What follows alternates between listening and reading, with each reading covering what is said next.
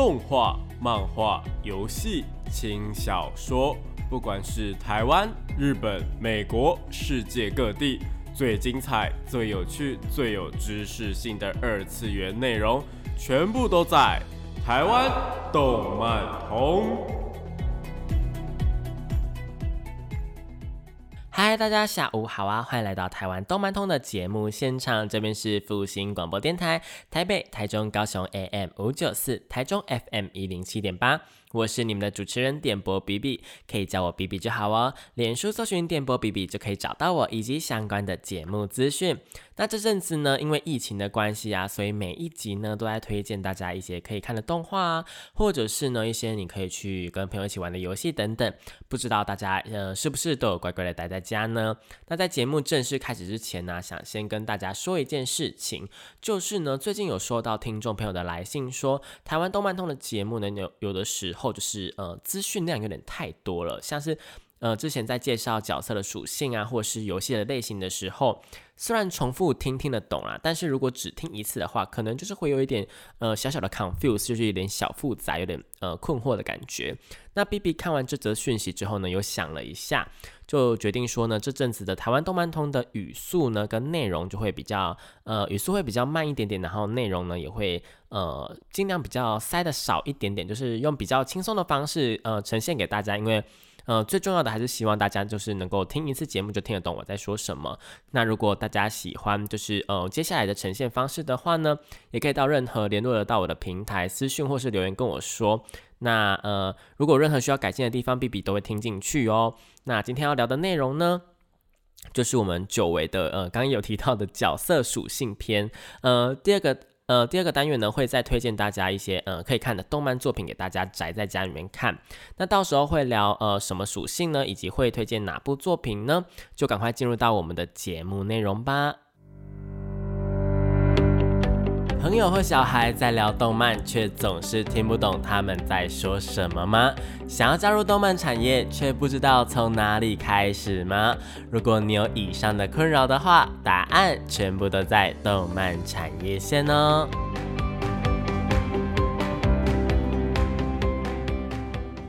欢迎来到动漫产业线。那这个单元呢，会跟大家科普一些动漫的知识，有专业的知识，像是动漫这个产业的相关事项，又或者是呢一些动漫的术语、尝试等等。每周呢都会有不一样的内容呈现给大家，大家记得要准时收听哦。那这个礼拜呢，就跟开头说的一样，就是久违的要来聊聊有关角色属性的东西啦。那不知道我在说什么的听众朋友们呢，可以回头听一下节目的第三、第四以及第五集，有聊到关于动漫世界就是令人着迷的属性介绍。我们介绍过一些像是比较著名的傲娇啊、大小姐啊，或是残念系，然后还有大叔、正太、萝莉等等这些属性呢，基本上啦，每一部作品都会有。除了那些比较偏单一性别的作品，像是呃等等可能会提到的《天才麻将少女》呢。就是角色基本上都是女生的作品，所以也就不会有正太跟大树的出现。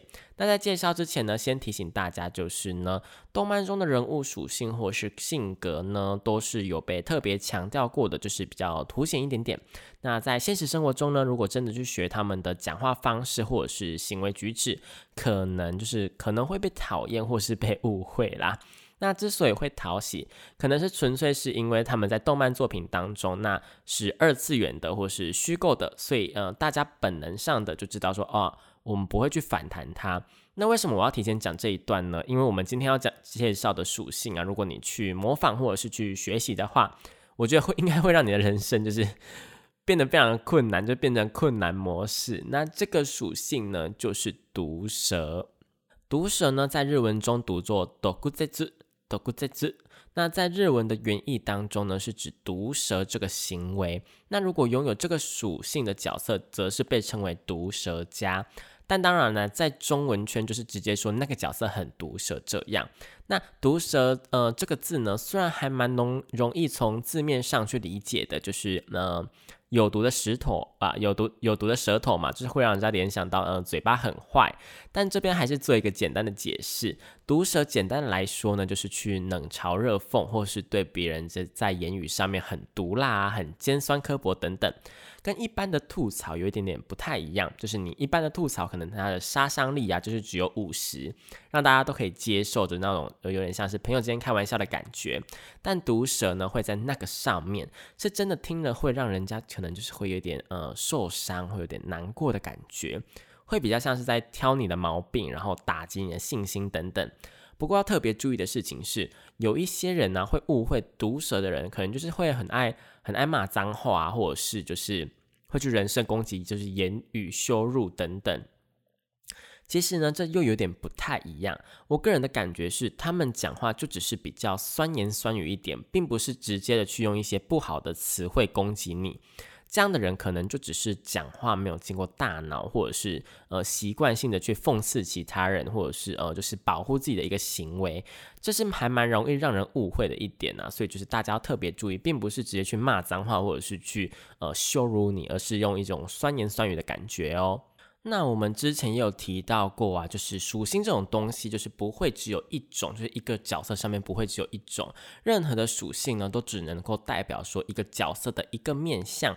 所以呢，偶尔在毒蛇的角色中呢，我们会看到他加上傲娇，或者是呢，在傲娇的角色上面就会有偏毒蛇的情况出现。我们之前提过，傲娇啊，是就是会对于喜欢的人或是呃害羞的对象做出一些比较违心的事情。比方说，我们看到他就因为我们很害羞，所以我们就会特别的凶，或是故意去找他麻烦之类的，有点像那个小学生在欺负喜欢的人的感觉啦。就虽然很高兴，但还是要摆出一副呃，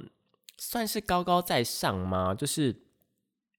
呃，比较不坦率的感觉啦，说出那种呃，真是拿你没办法，就是这种呃等等的行为。那这些行为呢，里面就有一项就是会去骂喜欢的人，就是有点欺负他的感觉。那骂的程度啊，如果是呃偏向用酸言酸语的，其实就会有一点点的毒舌的倾向。那比较有在这个呃傲娇跟毒舌两者之间摇摆的角色呢，就是我们上上集有提到的物语系列的第一女主角战场员黑姨。那战场员黑姨呢，虽然说在作品中有自称自己的属性应该要是傲娇才对，但是因为前期教的部分真的太少，基本上全部都是傲，那呃也不会表现出什么害羞的情表情，或者是有什么呃慌张的行为出现。所以就被男主角说是冷傲，就是再加上有呃有很高的防卫意识、自我保护，所以对于任何的言语或者是行动，都会用很强力的语言去暴力回击。呃，会骂的男主角感觉到他自己体无完肤啦，那是一个攻击性极强的角色。那这样子听起来就是很凶很凶的角色，这样毒舌的角色会有什么样吸引人的魅力呢？那呃，要讲之前呢，先提醒各位的听众朋友哦，接下来的内容都是在探讨呃，为什么就是可能会喜欢上毒蛇角色的原因，并没有什么一定正确的原因或是理由，因为每个人喜欢上呃某一个角色的原因可能都不会一样。那第一点呢，我相信各位听众朋友们应该都有听过 S 跟 M 吧，就是呃施虐或是受虐狂的意思。那拥有 M 属性的人，就是呃有那种受虐呃喜欢被受虐的感觉的人呢，可能就会比较喜欢毒蛇的角色，因为他们可能就是想要有一点点就是被骂的感觉，或者是有一种受到侮辱，但是又不会真的造成伤害的那种开心的感觉。我们现在呃讨论的就只是很浅很浅的 M 属性，好不好？其实有非常非常多的人。多多少少都会有这种倾向，也有可能，呃，在听的听众朋友，你可能就有这种倾向，但你可能自己不知道。比方说，好了，今天你的另一半，你的男朋友或是你的女朋友骂你说啊，你怎么那么爱花钱乱买东西，下一次不可以这样，或是骂你说你怎么那么笨，怎么那么不会想。这时候，如果你觉得对方很帅气、很霸道，或者是有那种哦，好喜欢他这样管我、这样骂我的那种心情出现。就是你可能会有一点呃开心的感觉的话，那你可能就有一点点微微的 M 倾向，或者是你有那个呃潜力去当 M 这样。当然，这部分有很大的原因是你可能觉得对方在关心你，所以你很开心。但不能否认的是，如果你是喜欢让他用这种方式，就是用这种骂你的方式来关心你的话。可能就是有 M 的倾向哦，因为你还有很多其他的方式可以选择嘛。比方说，你可以让他好好的跟你讲啊，说啊，你怎么可以这样花钱呢？你下次要好好做。但不是，你就你就是比较喜欢说他用呃骂你的说啊，你怎么可以这样？怎么可以让乱乱买东西、乱花钱的话，那你可能就是有一点点的 M 属性的倾向。那拥有 M 倾向的人呢，在听到角色在骂人的时候，有些人就会有自己那种有一种代入的感觉，就会觉得说，哦，我自己也被骂了，觉得感同身受，可能就会因此对这个角色有一点点的好感。那这是其中一个原因。那第二点呢，是这类型的角色有些会比较高冷一点点。比较高冷的角色呢，就是可能会让你觉得说啊，他有神秘感呐，因为他可能都没有跟你讲话，那你摸不着头绪说他在做些什么。但是一讲话就是很毒舌，对你酸言酸语的，又或者是表现出那种很高傲啊、帅气，或是冰山美人、蛇蝎美人的感觉。你明明就知道接近会受伤、会被骂，但是还是想要接近他们，因为他们就是有那个。呃，神秘的感觉，想让你们接近。我相信很多人应该是这个原因啦。那第三点是我觉得最最最大的原因，就是呢，这类型的毒舌角色为什么造成他们这种性格的原因，可能很吸引你。比方说，像我们前面提到的战场员黑衣这个角色，他会对大家这么的毒舌，这么有保护自己的行为啊，筑起内心那种高强的行为。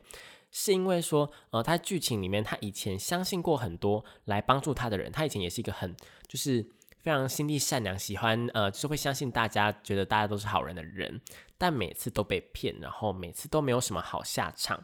所以呢，他后来就变得嗯，不相信人心啊，或者是就是觉得说大家都是骗子，所以最后就决定说要自己保护自己。我讲的比较简陋啦，因为我不想要剧透大家，如果呃如果有。看这部作品的人应该就会知道我在讲什么。那如果还没有看的话呢，我真的非常推荐大家去看一下《物语》系列。不知道我在讲什么的，可以看一下上上集哦。那他被骗的内容呢，也有一点点的呃不太适合在节目上面聊啦，所以我就决定呃讲的比较简陋一点点。但我想表达的意思是，蛮多的角色呢会有毒舌的行为出现，是因为背后呢有一段呃受伤的故事，或者是令人鼻酸的故事。所以你可能就是你刚开始在看这个角色的时候，你一开始会很讨厌他，因为他就是呃嘴巴很坏呀，然后就是一直骂你呃那些呃比较王道的角色，比方说像主角这样的角色，所以你就觉得说哦这个角色好讨厌的，他为什么一直这样骂呃主角之类的？但后来知道他的故事之后，反而会被他给感动，然后就喜欢上这个角色，甚至是还喜。比呃喜欢这个角色还喜欢的比其他角色都还要多，甚至比主角还要多。我觉得这类型的角色呢，真是屡试不爽，就是有点类似说，呃，漫画中或是动画中，很常会有人说，就是洗白这种行为，就是呃以前很坏很坏很坏，就是他是坏人，但是最后呢，你发现说啊，他其实这样是有原因的，他其实是个呃也是个心地善良的人，这样其实就是有点洗白的感觉啦。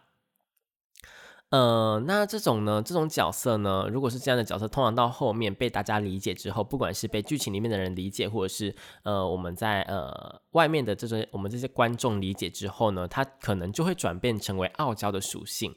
因为他可能就是还是嘴巴很坏啦，但大家都已经知道说，哦，他其实这么坏是有原因的，他本人可能其实没有什么恶意，反而会觉得他这样凶凶的，凶的很可爱，这是我自己认为最大的原因呐。但是撇除掉第三点，就是呃，我们刚刚说他可能背后原因之外呢，我们刚刚前面有提到有一些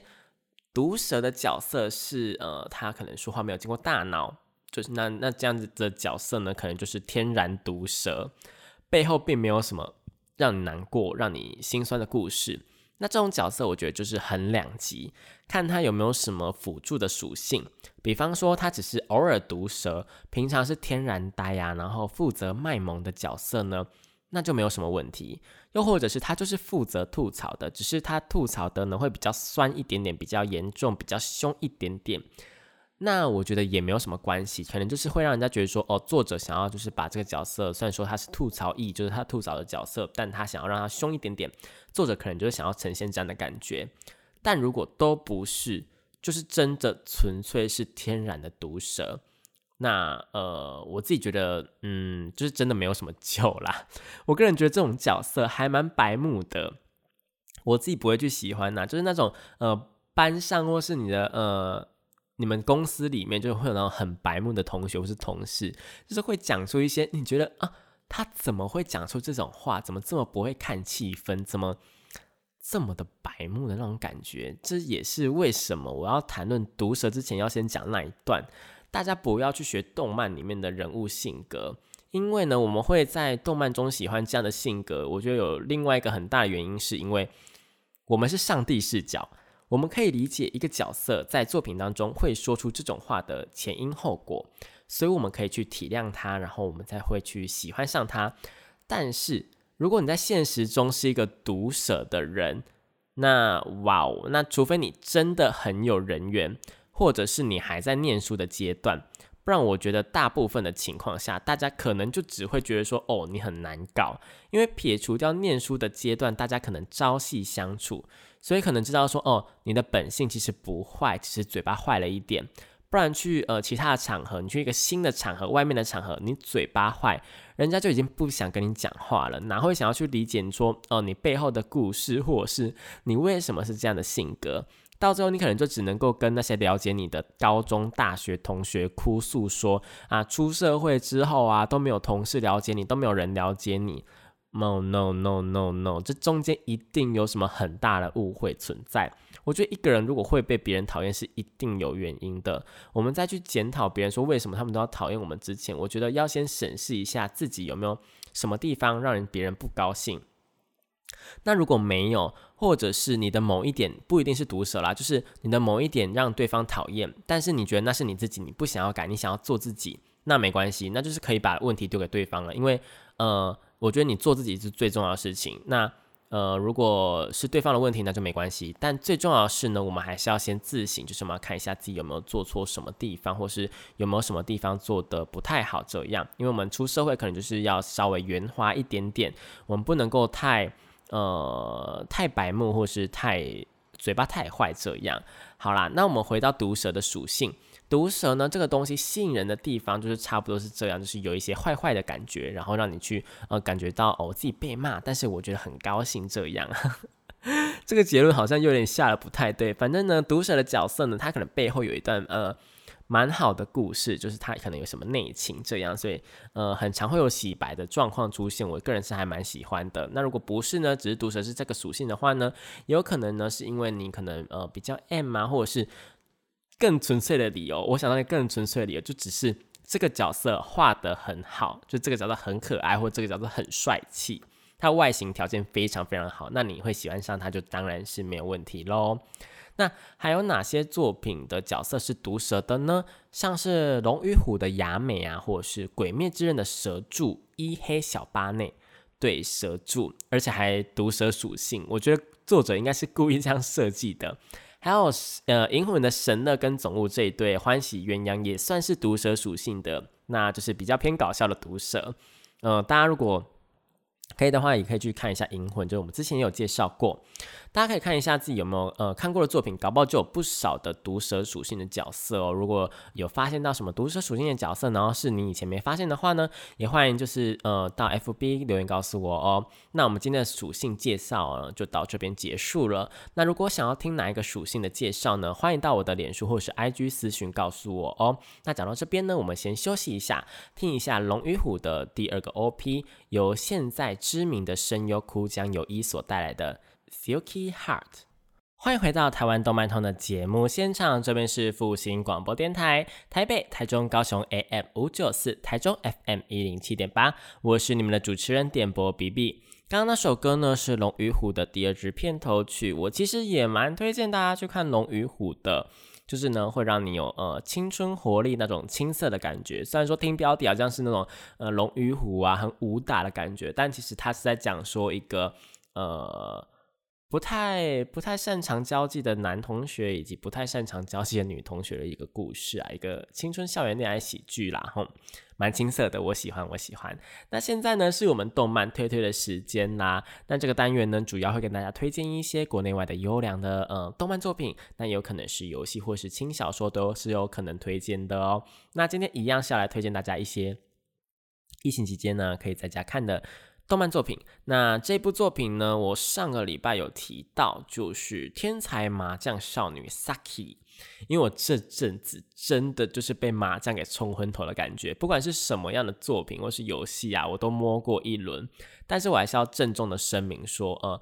我并没有跟别人群聚，大家都是线上打麻将。如果有想要打麻将的人呢，就是你平常有在打麻将的习惯的话呢，可以去收听一下上一集的节目，里面有 B B 就是有做了一几款呢，呃，不管是台湾麻将或是日本麻将的 App 的游戏的屏蔽，大家可以去挑选自己喜欢的 App 来玩呢。好啦，那我们回到天才麻将少女的部分。天才麻将少女呢，虽然是一部呃超级无敌久以前的作品，因为它初连载的时候是从两千零六年开始的，但是一直到现在都还在连载的状态。目前漫画呢，总共已经来到了两百三十几话的部分。老实说，这么久的作品来说，并没有到相当长的长度了，就是只有两百三十话而已。而且作品里面呢。呃，其实它的时间线也是非常非常漫长，就是他从高中开始，但是一直到现在，主角他们都还在高中打麻将，就是他们就是有点类似柯南，已经十几年或者是几年了，然后还在小学的那种感觉啦。不过衍生的作品呢，《天才麻将少女的阿之赫篇》或是其他的那种呃 Toki 啊或者什么的，呃，其他的作品衍生的作品全部都已经完结了，就是了。所以呢，其实。呃，这部作品老实说，就只是主线一直在拖的感觉啦。其他的支线啊，比较人气的角色，或者是一些稍有人气的角色的故事，全部都讲完了。这样，那这部作品大概在讲什么东西呢？其实主线故事非常非常简单，就是一所高中的麻将部要前往全国大赛的故事。主角宫永孝呢，算是一位麻将天才。可是因为从小家里面打麻将的环境让他有一点点的，就是呃不太舒服。只要赢的话呢，家人就会不爽，就会不高兴；但是如果输的话呢，自己的点心又要全部都交出去，所以也会让自己不高兴。最后啊，他就练就出了一身，就是不管怎么打都可以打到那个日本的麻将的评分机制的正负零分，就可以当成说你不管打麻将，你就是没输也没赢的感觉啦，不会太起眼，但是也不会输的能力。入学之后呢，某一天呢，呃，笑就被他的朋友抓去麻将部打麻将。虽然笑不太愿意啦，但是因为一些原因，还是坐下来陪他们打。那连续打了三轮之后呢，三场都是正负零，之后就离开了，就理所当然就离开了嘛。那正当大家都以为说啊，他只是一个不起眼的外行人的时候，因为你就是你没输也没赢嘛，就是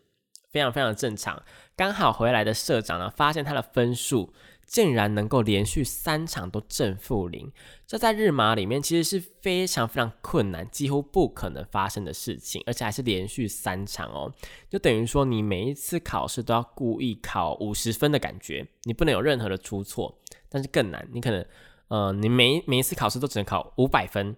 不多也不少，然后。总分是一千分这样子，是不是感觉超级难？而且一千道题目，你不能多也不能少的感觉。但是如果是麻将，就是更难呐。我只是比喻一个比较简单的感觉。那更重要的是，如果他连续三场正负零都是他故意的呢？那是不是就代表说他的实力根本就是碾压在场的所有人？因为麻将是一个你不只要有呃实力，更重要的是你甚至还要有运气才能够做到的事情。诶。这让另外一个新生呢，就是全国国中生的麻将冠军，就是真的女主角，呃，另外一个女主角袁村和呢，呃，非常非常的不甘心，他就跑出去求证，求证问 Saki 说，问笑说，他是凭自己的意识真的打出了连续三场的正负零吗？然后确认完之后，就是他真的是自己靠自己的意识打的，之后要求跟他一再再跟他对战一局，那。笑呢，当然就是不愿意啊，他就是觉得说打麻将很麻烦，他就不喜欢打麻将嘛。但是因为他想要的东西就是社长有一本书，他非常非常想要看，所以呢，他还是呃勉强的在陪大家打了一局。那社长呢，就是知道说他会故意。把分数打成正负零，所以就跟呃笑说呢，他的分数比其他人都还要低，他只有一千分，其他人都是三万三千分。什么意思呢？就是呃日本的麻将呢，呃蛮常见的一个规则是每个人的七式都是两呃两万五千分，然后呢就是你有输有赢啊，到最后你可能就是会剩下几千分啊，甚至是到负负分的状态。那如果你到负分的话，就是会直接被轰飞。就是呢，就等于说你是直接出局的概念，那那场比赛就结束了。但是呢，正常来讲是要打完，呃，可能东风场就要打完东风啊之类的。那打完一轮之后呢，你的我们的分数有超过可能三万点，那才会结束这一场。然后如果没有的话，就会难入，就是会呃进去南风场这样子。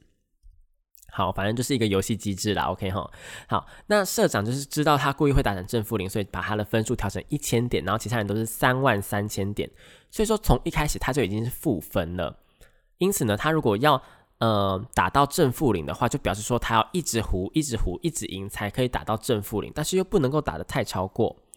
呃，那最后呢，Stucky 呢，就是还是成功的达成了正负零，只是是在呃他起始的分数比别人低的状况下达到了正负零，所以实际上的点数呢是碾压众人的状态。那呃虽然说呃笑一直觉得说啊自己就是达成正负零，并没有赢，但是后来他被告知说其实他是赢的状态的时候，他是第一次意识到说哦，第一次凭自己的意识赢得了麻将的比赛，让他感到非常非常激动。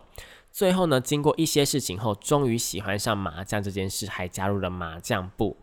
那麻将部凑满了五个人之后呢，他们就去参加了全国高中生的麻将大赛，就是这么简单明了的故事而已。那到底哪里精彩又哪里好看呢？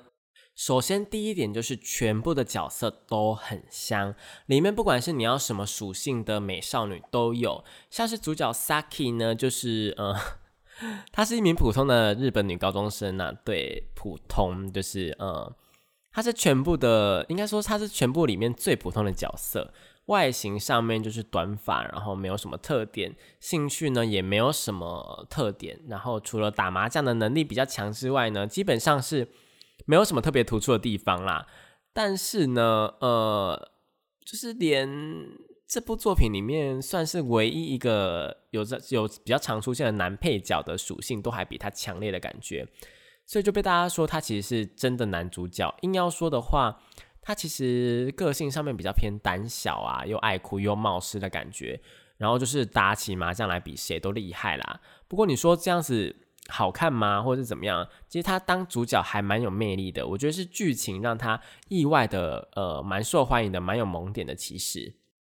那另外一个真的女主角呢，则是刚刚跑去呃载着她找她打一局的袁村和。袁村和呢，除了是全国国中生的麻将大赛的个人冠军之外呢，她的外形设计很明显的就是要来吸引男性的，因为她不止拥有粉红色的双马尾啊，然后甜美的声音，更重要的是她还是巨乳属性。对，那在剧情中呢，他其实常常被队友们就是练习的时候不甘心的说，一定是因为你的胸部太大，所以让其他人的分心。虽然是开玩笑就是了啦。那除了这一点之外呢，后期他为了让自己打麻将的时候能够冷静下来，因为他平常打麻将的时候就是会很在意别人的眼光什么的，然后就会有一点呃紧张，然后可能就只能发挥出不到平常实力的感觉啦。所以就是之后呢，还抱着从小到大一起睡觉的企鹅玩偶，让他就是能够冷静，然后一起上场打麻将，让他可爱的元素啊，吸引人的元素就是越来越多。那跟主角宫永孝呢，呃，最后啊一起拿到了二零一四年的日本的萌玩冠军。是非常有人气的呃角色啦。那接下来第二点呢，就是这部作品的百合元素非常的浓厚，因为作品实际上并没有出现什么男性，除了主角的爸爸、主角的青梅竹马，就刚刚男配角，还有以及呃解说员有偶尔是男生之外呢，我还真的想不起来有什么男性的角色在里面。而且就算男性的角色有出场，也是真的很边很边的那种配角，就是你。完全可以不用在意，完全可以遗忘的感觉。因此，作品里面呢，呃，几乎全部都是女性角色。那刚刚提到两位女主角呢，在剧情中啊，时不时就会来一个牵手，或是打勾勾，我们要一起努力，我们一定要前往全国大赛呀，然后一起打瞌睡的画面。事实上，好像就真的是百合啦。虽然说没有明确的说出我们交往吧，但是两个人已经互通过心意的样子。所以，如果你喜欢那种呃都是女孩子很香的百合，很多属性，或者是那种呃软萌软萌啊，透过一幕啊，你都可以看到那种他们散发出的粉红色的光辉的感觉的话，那天才麻将少女是真的还蛮适合你们来看的。那第三点呢，就是回归到麻将的主题，那就是这一部作品的麻将大赛真的都很好看，每一场赛局呢都可以让你被深深的吸引，你会很想要知道说到底谁会赢，到底能不能够晋级到全国大赛，全国大赛到底会不会赢等等。而且我必须要说的是，就算你完全不懂麻将也没有关系。虽然说动画有特别去强调麻将这一点，就是有把每一个牌谱啊、每一个细节都做得一模一样，就是真的有那些牌型或是机器就是长那样等等。而且漫画的作者呢，他在呃写每一个牌型的时候、每一个牌谱的时候，都是认真去写的，就是真的有那样东西。但是就算你完全不懂麻将啊，或者是呃。就是你完全不懂他到底在说什么东西，他到底在胡什么也没有关系，你还是可以感受得到说，哦，他现在在做的这个东西，这个牌型，这个牌谱会拿到很多点数，所以大家很害怕，或者是呢，他们在用的东西呢，就是想要打快攻，想要打乱对方的节奏等等，他们会有很清楚的解说或是剧情，让你明白说现在到底在做哪些东西，而且看着看着，你可能就会也有一点明白说，哦，他们在说什么样的东西，什么是立直，什么是 胡，什么是对对胡。什么之类的。不过，如果你能够懂一点点麻将再来看的话，也是蛮好的啦。你会更好的融入说这部作品里面的剧情以及他们的牌型到底有多扯。我自己在看的时候，我自己的情绪，我的 tension 是蛮高的啊。那讲到这边呢，我们就先休息一下好了。我们听一下《天才麻将少女》第二季的片头曲，由 Little Noon 所带来的 Balloon。欢迎回到台湾动漫通的节目现场，这边是复兴广播电台，台北、台中、高雄 AM 五九四，台中 FM 一零七点八，我是你们的主持人点播比比。刚刚那首歌呢是《天才麻将少女》第二季的片头曲。那《天才麻将少女》的动画呢，目前本传有两季，总共三十八集，外传阿之贺篇呢有十六集。我自己个人还是比较喜欢本传的部分啦，不过外传的部分软萌的感觉就更重了。如果比较喜欢卖萌的，可以去看看外传哦。那最后时间也所剩不多，来推荐一部比较轻松一点的作品，也是大家非常耳熟能详的作品，那就是《烘焙王》。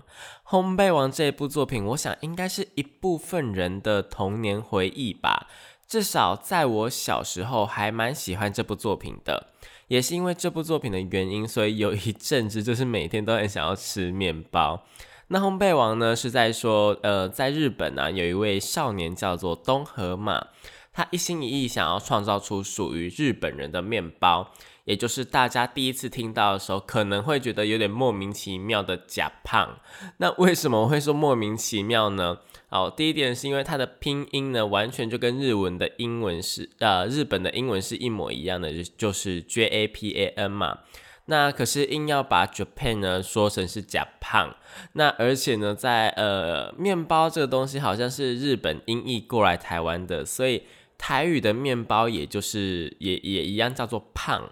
所以在台湾播出的时候，他疯狂的说假胖假胖的时候，我感觉就像是在电视机前面的呃跟观众朋友们说，用台语说赶快去吃呃吃面包，快点去吃面包，假胖假胖的感觉，意外的还蛮有喜感的。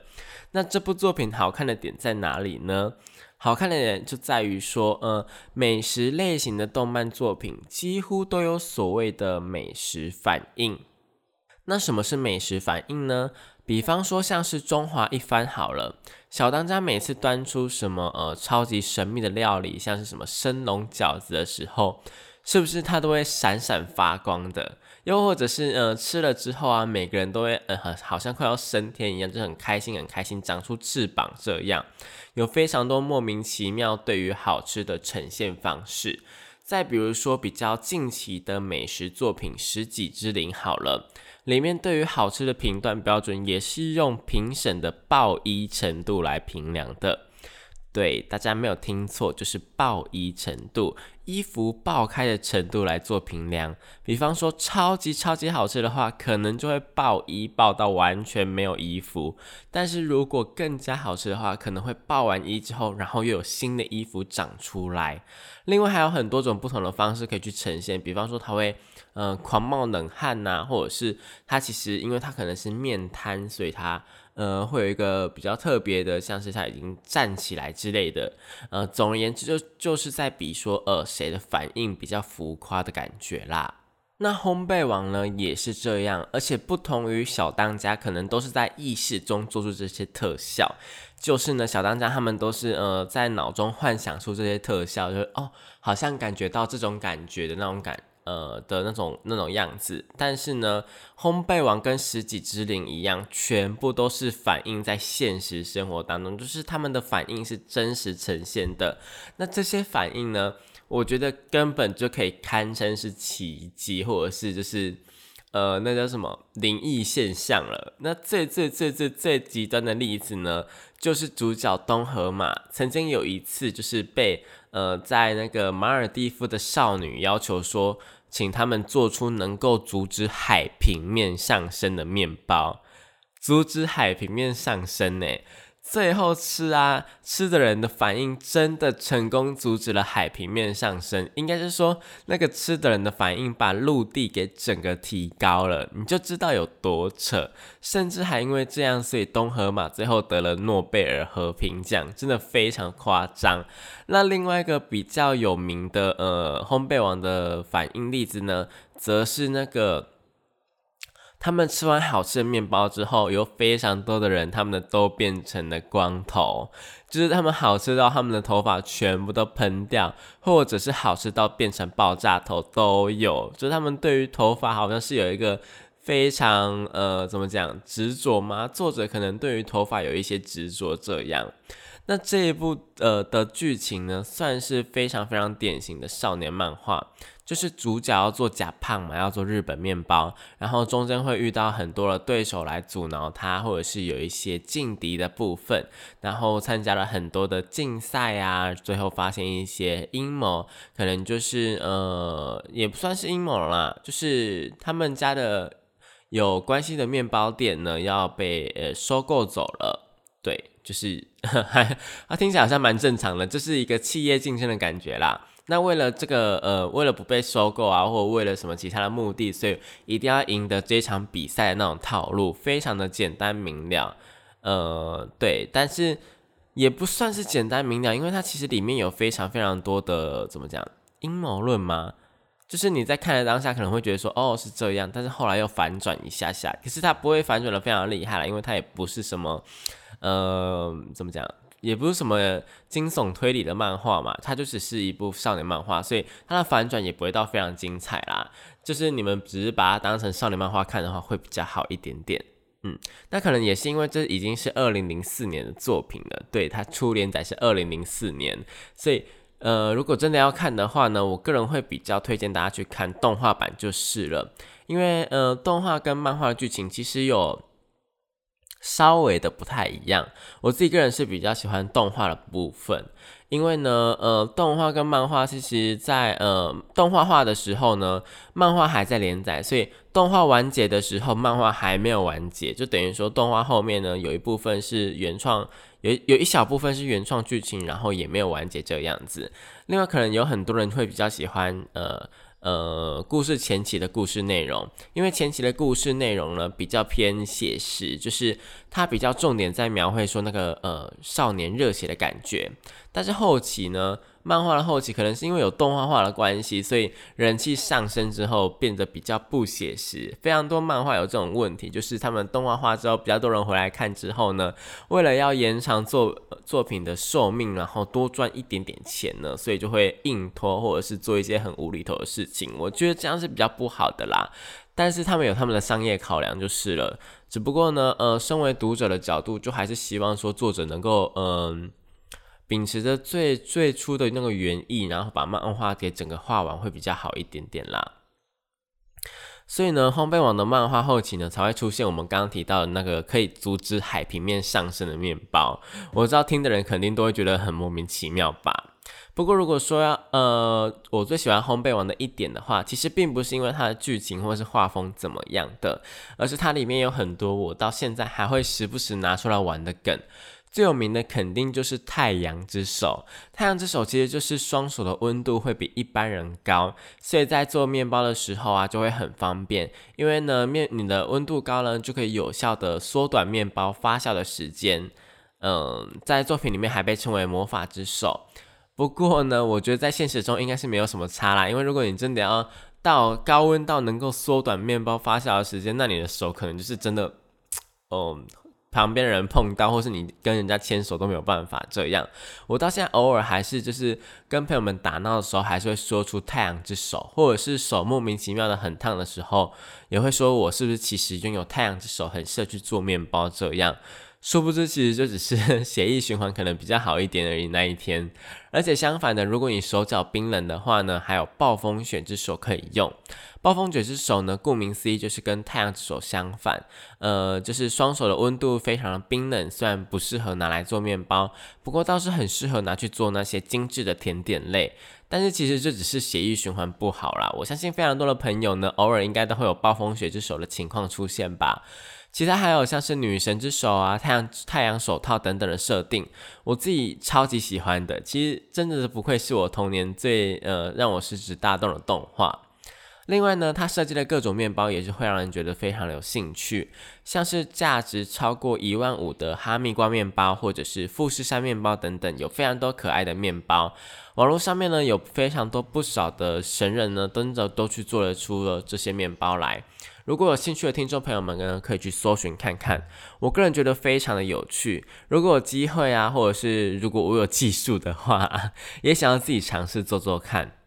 那烘焙网呢？前阵子也有重启过连载，就有点类似嗯后传或者后话谈的感觉，但连载的频率应该是不高啦。目前只有两册的长度，动画的部分则是有六十九集，可以让大家放心追个够。漫画本传呢，则是有二十六本。虽然说比较推荐动画啦，但其实两个都可以看。其实选择一种自己方便喜欢的方式去看烘焙王吧。那因为时间的关系，今天的节目呢也差不多到尾声了。如果对于今天的节目内容有任何的疑惑，或是有什么想说的，可以到脸书搜寻电波 B B 找到我留言，或者是私讯我都可以哦。那如果喜欢这个节目的话呢，也可以追踪粉专，就会有更多的节目资讯以及预告。那如果想要点播歌曲的话呢，可以追踪我的 I G，我会不定期的在上面问大家想要听什么样的歌曲哦。那我是 B B。节目最后呢，为您播放一首好听的歌曲，就是《烘焙王》超级好听的片头曲。我知道很多人可能是因为片头曲入坑的。好，那这里是复兴广播电台的台湾动漫通，我们下个礼拜呢，同一时间在空中相会，拜拜。